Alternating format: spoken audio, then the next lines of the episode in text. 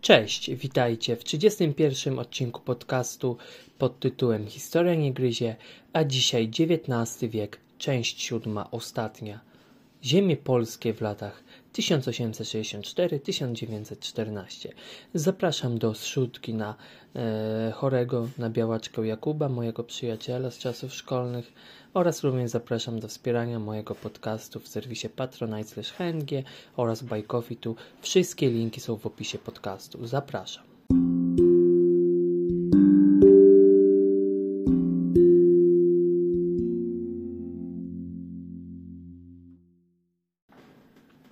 Powstaniu styczniowym ziemie polskie spotkały się z olbrzymim i bezwzględnym odwetem ze strony Rosjan. Aleksander II zastosował bardzo surowe kary, a sam nazywany był liberalnym calem, co kłóciło się z jego czynami. Powiedziałem calem, wiem o tym. Carem, przepraszam. Władzę w Polsce oddał generałom, czyli gubernatorom, co oznaczało rządy armii oraz policji w zaborze ruskim. W 1864 roku został powołany tzw. Tak Komitet Urzędujący, którego pracami kierował wcześniej wspomniany carski namiestnik, natomiast w Petersburgu powstał m.in. Komitet do Spraw Królestwa. Celem instytucji była jak najszybsza rusyfikacja i unifikacja ziem polskich z Rosją. Nazwa Królestwa Polskiego została zmieniona na Priwiśliński kraj, co oznaczało z rosyjskiego kraj nadwiślański. Dwa lata później przeprowadzono również e, reformę administracyjną zwiększającą liczbę guberni. Znaczną liczbę miast, których władze wspierały powstanie styczniowe, pozbawiono praw miejskich. Również e, tak było z moim miastem, które odzyskało prawa miejskie niespełna 9 lat temu, a utraciło je właśnie w wyniku wspierania powstania styczniowego. Rozpoczęto likwidację odrębnych instytucji państwowych, takich jak Rady Stanu, Rady Administracyjnej i Komisji Rządowej, czyli wszystkich tych urzędów, które e, miały być e, pseudo-autonomicznymi instytucjami dla Polaków pod zaborem. Tak? Zamknięto również Szkołę Główną Warszawską oraz Instytut Politechniczny i Rolniczo-Leśny w Puławach. E, ich miejsce zajęły uczelnie typu Cesarski Uniwersytet Warszawski, on istnieje do dzisiaj jako UW, oraz Instytut Gospodarstwa Wiejskiego i Leśnictwa, których językiem wykładowym właśnie był rosyjski. Szkoły te w zamierzeniu powstały jako y, ośrodki rusyfikacji. Od 1864 roku również język rosyjski stał się obowiązującym językiem w urzędach i sądach, co było e, następną konsekwencją właśnie e, represji po powstaniu styczniowym. E, prasa i książki również podlegały przymusowej cenzurze, a sprawdzał je m.in. kurator okręgu warszawskiego Aleksander Apuchtin. Jego celem było pomniejszenie osiągnięć polskiej kultury i historii w oczach młodzieży oraz nakierowanie, że sukces równa się odrzucenie polskości, a przyjęcie rosyjskości. Apuchtina maksymą, czyli takim podrzędnym e, cytatem było stwierdzenie, że matka Polka zawodzić będzie nad kołyską dziecka rosyjską pieśń. Bądź też piosenkę, jak zwał, tak zwał. Koniec cytatu. Ograniczał też dostęp do edukacji uczniów y, z uboższych rodzin, czego efektem był rosnący wskaźnik analfabetyzmu wśród y, mieszkańców y, ówczesnego kraju nadwiślańskiego. Osiemnastoletni okres sprawowania władzy jako kuratora przez Apuchtina nazywano właśnie nocą apuchtinowską. Na skutek działań rusyfikacyjnych rozpowszechniły się tajne komplety, czyli konspiracyjne kursy i spotkania e, samokształceniowe, podczas których młodzież zapoznawała się z literaturą i historią Polski oraz obchodziła rocznicę ważnych wydarzeń z dziejów ojczyzny. W zaborze pruskim, teraz przejdziemy właśnie do zaboru pruskiego, zanegowano również e, wybuch powstania styczniowego, również rozpoczęły się na Wielkopolsce rewizje i aresztowanie osób związanych z powstaniem styczniowym. Bismarck, ówcześnie będący kanclerzem e, no jeszcze nie cesarstwa, ale Związku Północno-Niemieckiego, stosował bardzo surową i nienawistną politykę wobec Polaków. W 1867 roku Wielkopolska i Pomorze Gdańskie zostały włączone do Związku Północno-Niemieckiego, a po zjednoczeniu Niemiec stały się częścią II Rzeszy. Przede wszystkim po zjednoczeniu Niemiec zaczęto walkę z Kościołem katolickim, który był jedyną instytucją niezależną od władzy. Również jedna trzecia poddanych cesarza Wilhelma I Hohenzollerna to byli właśnie katolicy. Wiązało się to z tego, że yy, większość wyznających katolicyzm zamieszkujących Rzeszę to byli Polacy, yy, dla których stanowił on, czyli Kościół katolicki, symbol narodowej identyfikacji.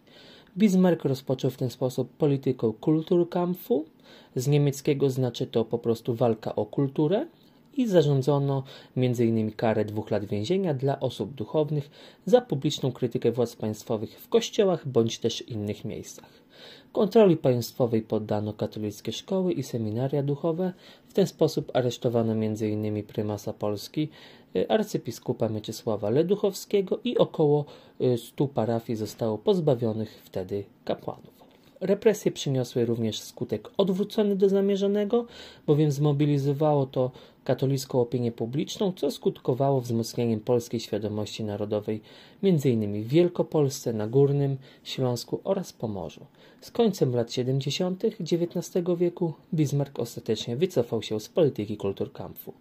Jednakże kanclerz yy, Cesarstwa Niemieckiego jednak dalej dyskryminował robotników rolnych i rzemieślników pracujących sezonowo w Niemczech i sprowadzał tak zwane rugi pruskie, czyli deportację tysięcy polskich obywateli pracujących na przykład w zaborze ruskim i też y, Austro-Węgry się do tego włączyły. Y, prowadzona akcja była pod hasłem ochrony rodzimego rynku pracy, Y, to znaczy chodziło mi, że deportowano po prostu obywateli z innych zaborów, z zaboru ruskiego i Austro-Węgier, bo tak jakby zabrzmiało, że Austro-Węgry się do tej polityki dołączyły, ale nic mi na ten temat nie wiadomo. Została również utworzona komisja kolonizacyjna, której celem było wykupywanie gruntów należących do Polaków. Przejęte obszary przekazywano osadnikom niemieckim, Oczywiście bezprawnie, bo należały te ziemie do Polaków, a komisja e, sprawująca nad tym pieczę zyskiwała ograniczone efekty. Polacy również później i tak wykupywali za wszelką cenę ziemię od Niemców, korzystając z ogólnodostępnych przepisów i działania te wywoływały protesty w parlamencie i prasie niemieckiej, że takie działania są niedopuszczalne i stanowiło to pogwałcenie nietykalności własności prywatnej i pogwałcenie fundamentu liberalnej gospodarki niemieckiej. W latach 70. XIX wieku również nauczanie języka niemieckiego stało się obowiązkowe na wszystkich etapach nauczania, Język polski stał się przedmiotem e, nadopowiązkowym i tylko w niektórych placówkach, a nauczyciele niemieccy, zwłaszcza członkowie lub sympatycy tzw. Tak hakaty, hakaty, czyli organizacji zrzeszającej niemieckich urzędników, przedsiębiorców i nauczycieli, a jej działalność polegała na propagowaniu niemieckiej kolonizacji i wspierania niemieckiego szkolnictwa i krzewieniu oczywiście polonofobicznych stereotypów, nierzadko Właśnie oni szykanowali uczniów, którzy posługiwali się językiem polskim. Warto tutaj wspomnieć o incydencie z wrześni, gdzie w 1901 roku nauczyciel ukarał chłostą 14 dzieci, których podczas lekcji religii, którzy podczas re lekcji religii nie chcieli odmawiać modlitw w języku niemieckim. Oburzeni rodzice zaczęli protestować, po czym skazano ich na karę więzienia tych rodziców. Protestował e, w sprawie tego incydentu również laureat Nagrody Nobla Henryk Sienkiewicz, historyczny pisarz. Strajk ogarnął ponad, e, później się rozszerzył na ponad 800 szkół, w którym brało udział 75 tysięcy uczniów. Symbolem oporu był też tak zwany wóz trzymały, a historia brzmi tak. Urzędnicy niemieccy w zaborze pruskim niejednokrotnie źle interpretowali przepisy, yy, tak żeby wyszło na niekorzyść dla Polaków, Między innymi warto wspomnieć o noweli osadniczej z 1904 roku, która zabraniała stawiania budynków bez pozwolenia władz niemieckich. Najbardziej znanym przykładem takich praktyk stały się losy rolnika Michała Drzymały z Wielkopolski, który w 1904 roku zamierzał osiedlić się na ziemi odkupionej po prostu przez Niemca. Nie mógł on uzyskać pozwolenia na budowę, dlatego zamieszkał wraz z rodziną w wozie cyrkowym i codziennie przesuwał go o kilka metrów, argumentując, że wóz nie podlega przepisom prawa budowlanego, gdyż jest on pojazdem ruchowym. Urzędnicy nękali go pozwami i, i po kilkuletnich wysiłkach zmusili sądownie do usunięcia wozu z posiadanej ziemi. Sprawa zyskała międzynarodowy rozgłos, świadczący o negatywnym wizerunku II Rzeszy. A co się stało z rolnikiem Michałem Trzymału? Zakupił on po prostu inne gospodarstwo wraz z zabudowaniami, a jego słynny wóz został wystawiony lata później w Krakowie jako symbol oporu wobec germanizacji podczas m.in. uroczystych obchodów 500-lecia Bitwy Grunwaldzkiej. Przejdźmy teraz do Galicji. Cesarz Habsburski był zmuszony do ustępstw w wyniku przegrania wojny z Włochami. Wiecie, później Włochy były, stały się zjednoczone. Powołano do życia parlament z wyboru, jednak cesarz ograniczył jego kompetencje. E, powołał również patent, który miał zapewniać prawo wyborcze, jednak ostatecznie osoby z niskim dochodem mieli do niego zakaz. Zwołano Sejm Krajowy, czyli parlament galicyjski, jednak dalej szlachta i chłopi nie mogli porozumieć się ze sobą.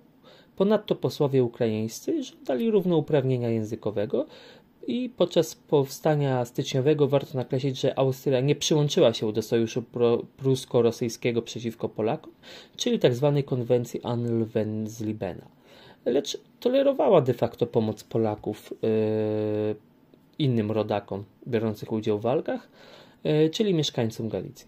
Ostatecznie Austria po 1864 roku, nie chcąc wojować z Rosją, wprowadziła stan oblężenia, oznaczający zawieszenie swobód i, i wszelkie swobody zwiększające uprawnienia. E, dla Polaków zostały zatrzymane i te zwiększone uprawnienia policji, jednak bardzo krótko to trwało i szybko ogłoszono amnestię po niemal roku. Był to po prostu czyn, aby po prostu car się tak jakby nie sapał. Powiem tak bardzo kolokwialnie i bardzo brzydko. Galicji, e, przewodnikiem Galicji został również, e, mm, w sensie namiestnikiem został Agenor Romuald Gołuchowski. E, Sejm Galicyjski zdominowany został przez środowisko tzw. Tak konserwatystów krakowskich, krakowskich i y, właśnie ten namiestnik wystosował y, adres do cesarza, w którym padła deklaracja: Przy tobie najjaśniejszy panie stoimy i stać chcemy. Władca udzielił później krótkiej odpowiedzi: My to się rozumiemy, panowie. W ten sposób nastąpiła ogólna ugoda polsko-austriacka. W zamian za lojalność Galicja uzyskała autonomię i zakres swobód narodowych. Normalnie istniał język polski jako język urzędowy i edukacja i kultura podległe były Sejmowi Krajowemu. Autonomii nie było tylko w służbach wojskowych.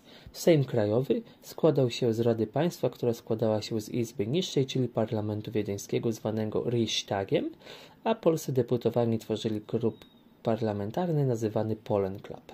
Galicyjscy Polacy wchodzili ogólnie w skład rządu austriackiego, na przykład Alfred Potocki był premierem Austrii w latach 1870-1871. Inną postacią, która e, wchodziła w skład rządu austriackiego był Kazimierz Bademi, który y, sprawował urząd premiera w latach 1895-1897. Również wcześniej wspomniany przeze mnie Agenor Maria Gołuchowski pełnił na przykład funkcję ministra spraw zagranicznych.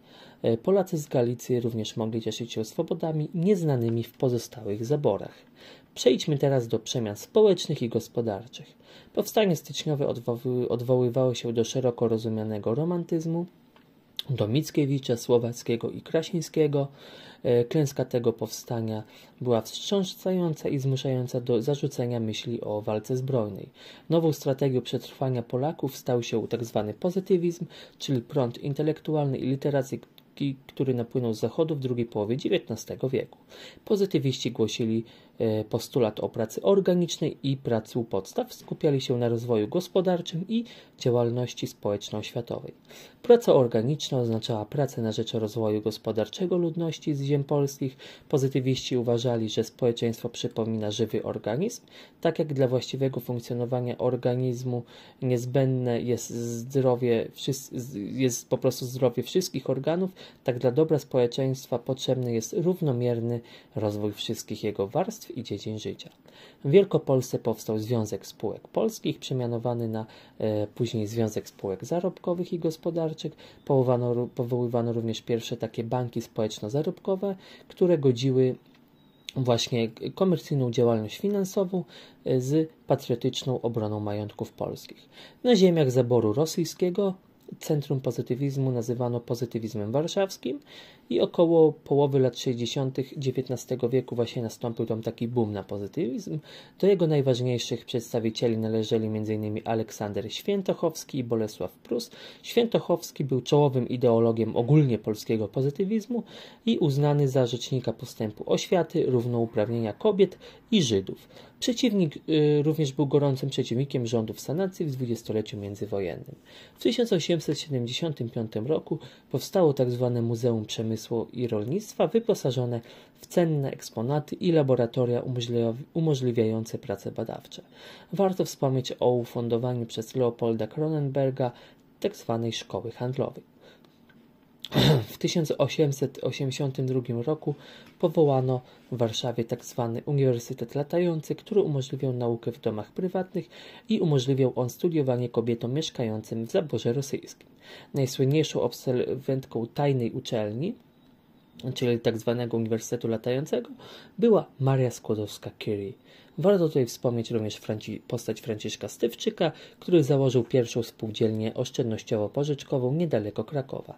Z nim wiąże się właśnie te słynne kazy Stewczyka. Przemysł włókienniczy, teraz przejdę do przemysłu.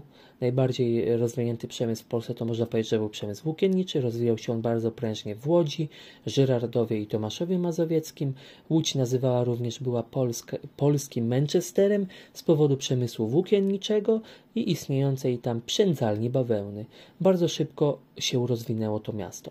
Jeszcze w 1830 roku było to czterotysięczne miasteczko, w 1865 liczyło już 30 tysięcy mieszkańców, a w 1900 roku liczyło już 300 tysięcy mieszkańców, a w przededniu I wojny światowej liczyło aż 500 tysięcy mieszkańców.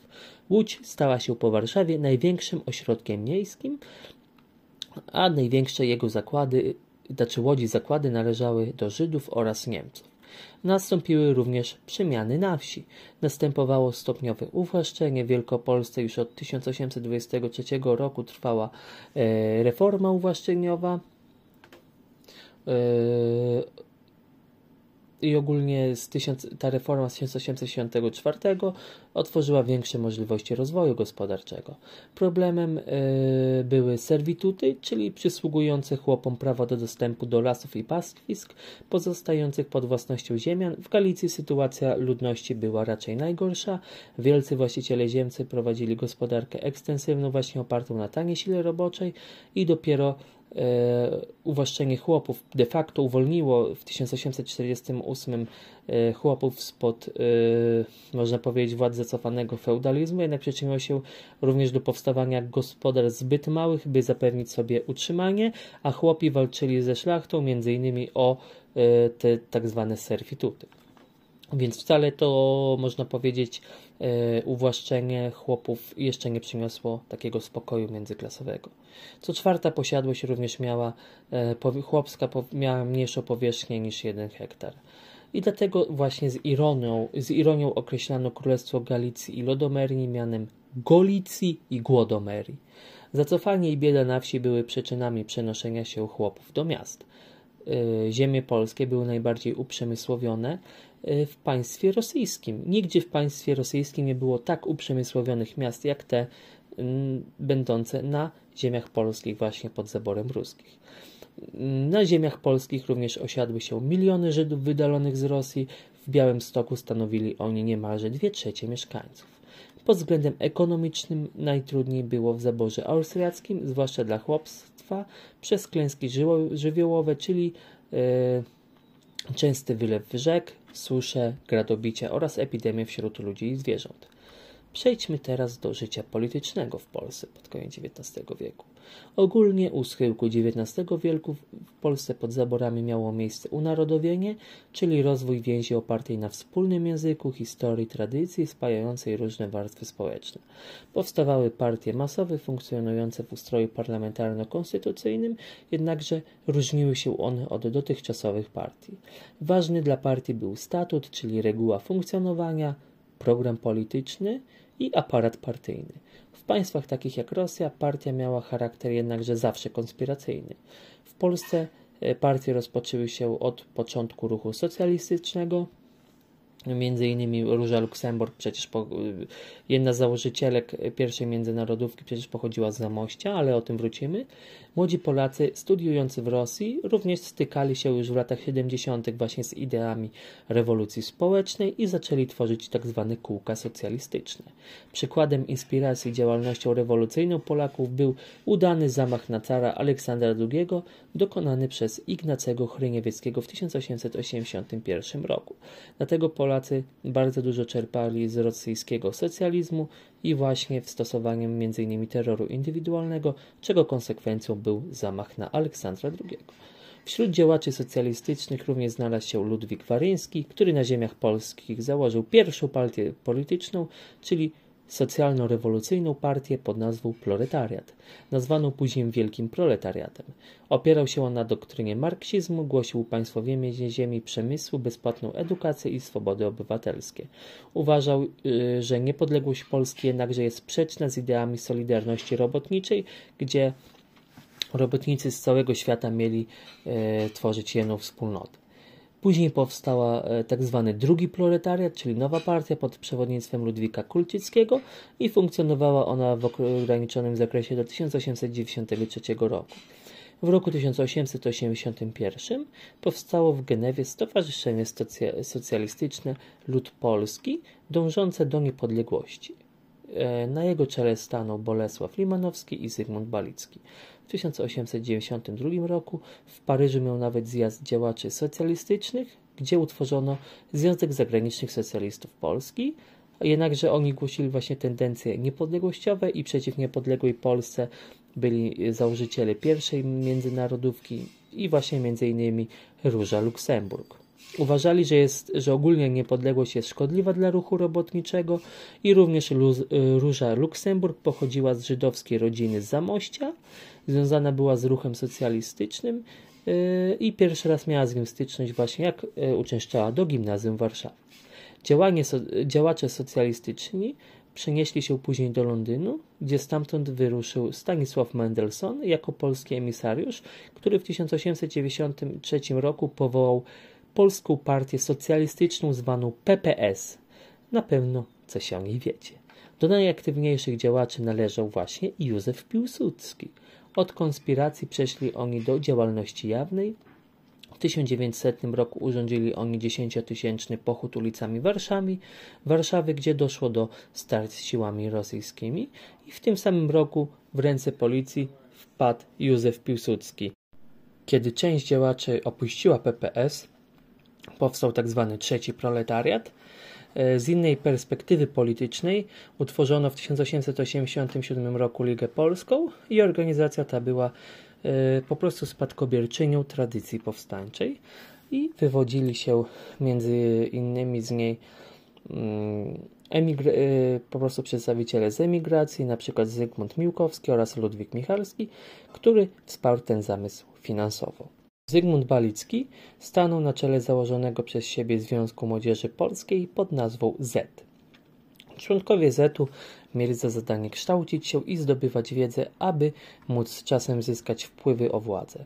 Balicki podporządkował się również strukturą Ligi Polskiej, do Z-u należał również Roman Dmowski.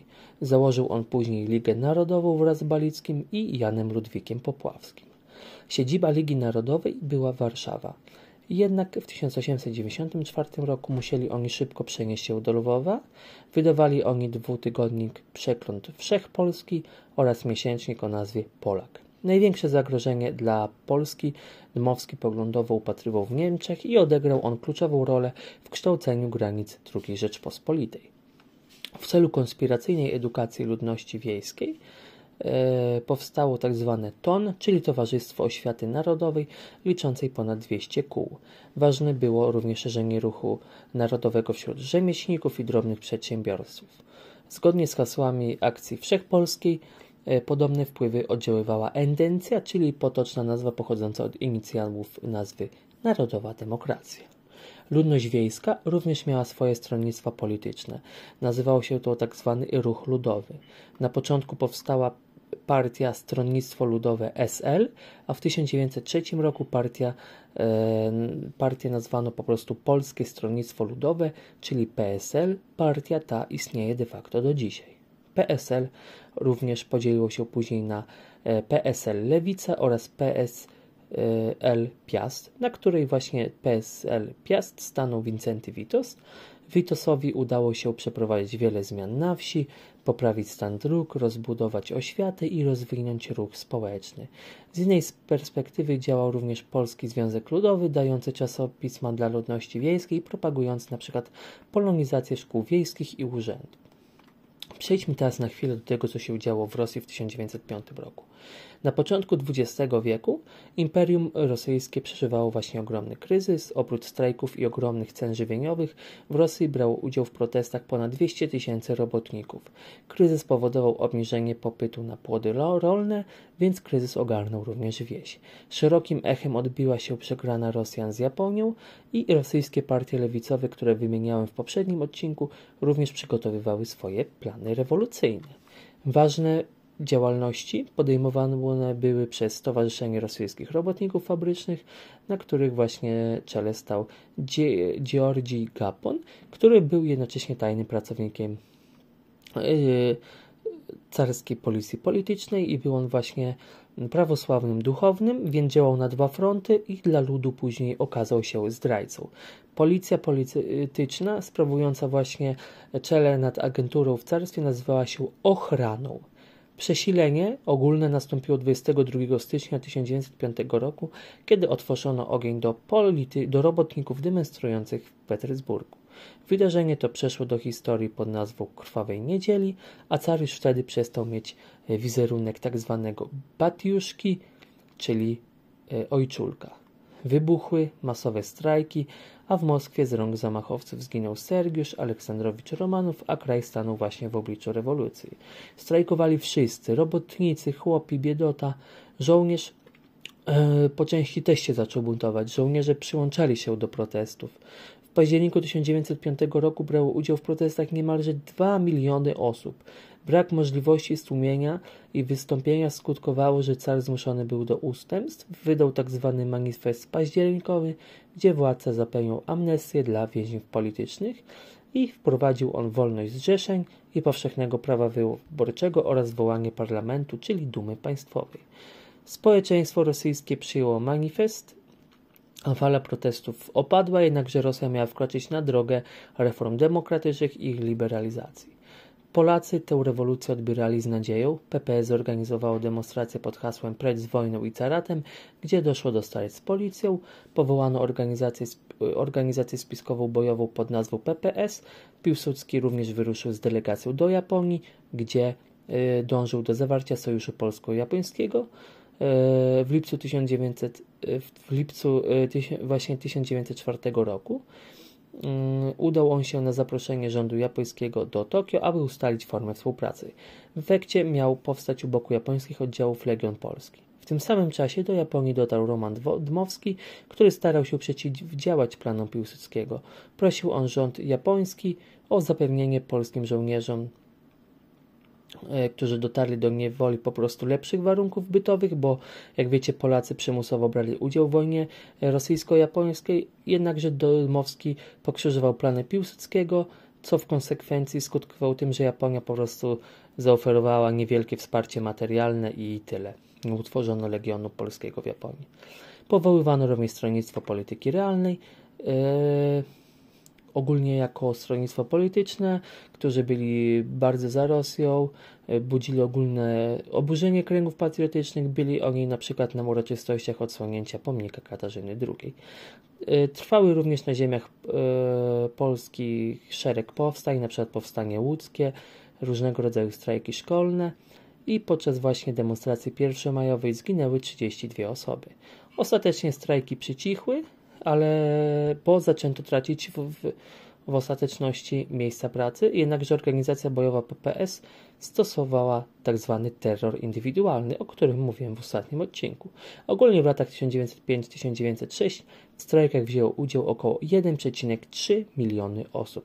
W 1906 roku nowym premierem został Piotr Stołypin, który zastosował rządy silnej ręki wobec Polaków które nazywano reakcją stołypinowską. Znany był z, e, z, tego z licznych wyroków śmierci w procesach politycznych, skazańców bardzo często wieszał, dlatego e, tę taktykę e, wobec protestujących nazwano krawatem Stołypina. Był bardzo znienawidzony i padł ofiarą ostatecznego zamachu terrorystycznego w 1911 roku. Przejdźmy teraz do kultury w drugiej połowie XIX wieku na ziemiach polskich. Kształtowała się nowoczesna kultura ludowa, Dlatego włączono do kultury całe niemalże społeczeństwo. Najważniejsze wydarzenia, takie jak uwłaszczenie chłopów i zniesienie struktur feudalnych, wprowadziło poszerzenie horyzontów społeczeństwa. Powstała nowa warstwa społeczna zwana inteligencją, której reprezentacji pochodzili ze środowisk ziemiańskich, drobnoszlacheckich i mieszczańskich. Z czasem zaczęły do niej przenikać osoby wywodzące się z rodzin chłopskich. Inteligencja była najbardziej kulturotwórczą częścią społeczeństwa. Zda zabory również nie zdołały zatrzeć e, poczucia więzi mieszkańców byłej Rzeczpospolitej obojga narodów. Odzwierciedlenie tego stanu rzeczy to nie tylko wspólnota językowa pozwalająca Polakom e, na przykład z Poznania, Wilna i Kijowa studiować na przykład w takim Krakowie lub w Lwowie, ale też utrzymywała to tradycja religijna. I też y, przywiązywano pamięć o Janie III Sobieskim, o Tadeuszu Kościuszce i Józefie Poniatowskim, o których właśnie pamięć trwała we wszystkich y, zaborach. Twórcami pozytywistycznymi y, w kulturze byli Aleksander Głowacki, znany szerzej jako Bolesław Prus, Henryk Sienkiewicz i jego dzieło pod tytułem Bartek Zwycięstwa – takie pozytywistyczne, ale też kamizelka Prusa. Warto też tutaj wymienić Elizę Orzyszkową i jej dzieło pod tytułem Nadniemnem, ale też warto wymienić Marię Konopnicką, znaną z nowel takich jak Mendel Gdański czy baśni dla dzieci, na przykład o sierotce Marysi. Najbardziej znanym utworem yy, jej skomponowanym był utwór, to znaczy był wiersz patriotyczny zwany Rota. Nie muszę bardziej szerzej przedstawiać Wam tego wiersza, mam nadzieję.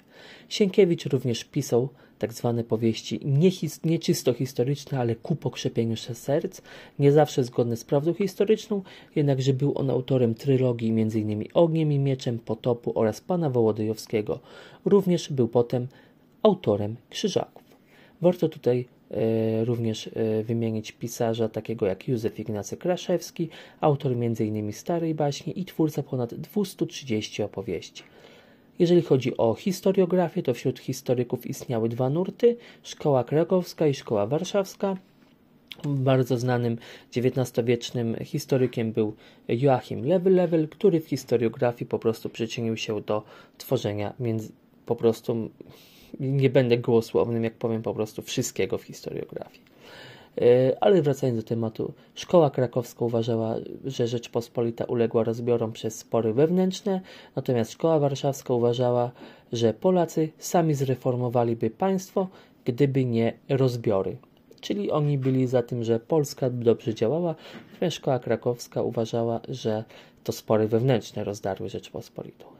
E, warto też wspomnieć o Józefie Szujskim oraz Stanisławie Koźmianie, którzy stali e, za manifestem programowym konserwatystów krakowskich i zwani byli i ich ugrupowanie zwane było Stańczykami.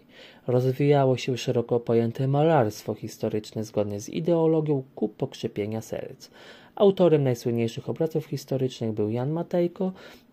Najsłynniejszymi jego obrazami był Rejtan, Batory pod Pskowem, Bitwa pod Grunwaldem.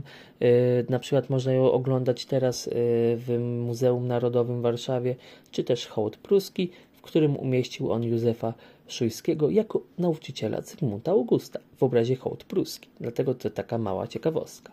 Na początku lat 90. powstała również e, kultura młodej Polski, określana jako neoromantyzm, która była w istocie rzeczy troszeczkę odbudowaniem ruchu romantycznego, jednakże powstały kierunki artystyczne pod maksymą sztuka dla sztuki, sprzeczna z pozytywistycznym utylitaryzmem i zaangażowaniem społecznym. Prekursorem nowych trendów e, w sztuce był Stanisław Przybyszewski, który szokował niekonwencjonalnym trybem życia, nadużywaniem alkoholu, głosił, że artysta nie jest sługą, nie należy do narodu, nie należy do świata ani do żadnej idei, a sztuka nie ma żadnego celu i jest celem w samym sobie. Rozpropagowanie e, również było znane określenie przez niego filister, oznaczającego człowieka pozbawionego fantazji, wrażliwości, ceniącego tylko pieniądze i inne materialne wartości. To o właśnie określenie filister. Do wybitnych twórców młodej Polski należał m.in. Kazimierz Przerwa-Tytmajer, słynny z twórczości inspirowanej kulturą górali tatrzańskich. Warto tutaj wspomnieć też o Janie Kasprowiczu, czyli tłumaczu literatury niemieckiej, angielskiej i francuskiej, ale był przede wszystkim poetą. Do najbardziej wpływowych artystów neoromantyzmu również należeli Stanisław Wyspiański i jego dramat pod tytułem Wesele, z 1901 roku, ale też Noc listopadowa i Warszawianka. W zaborze rosyjskim tworzyli również prozaicy Stefan Żeromski i Władysław Reymont. Dzieła Żeromskiego poruszały aktualne tematy społeczne i polityczne, a powieść Reymonta, zwłaszcza Ziemia obiecana i chłopi, przyniosły mu literacką Nagrodę Nobla. Warto wspomnieć również o muzyce. Warto też tutaj wspomnieć o muzyku Ignacym Janie Padereskim, który owacyjnie był witany w salach koncertowych Starego Kontynentu, ale też i Ameryki. Kultura polska zaskakiwała bogactwem środków wyrazu, yy, bogactwem tematyki i była zaangażowana w ówczesne społeczeństwo.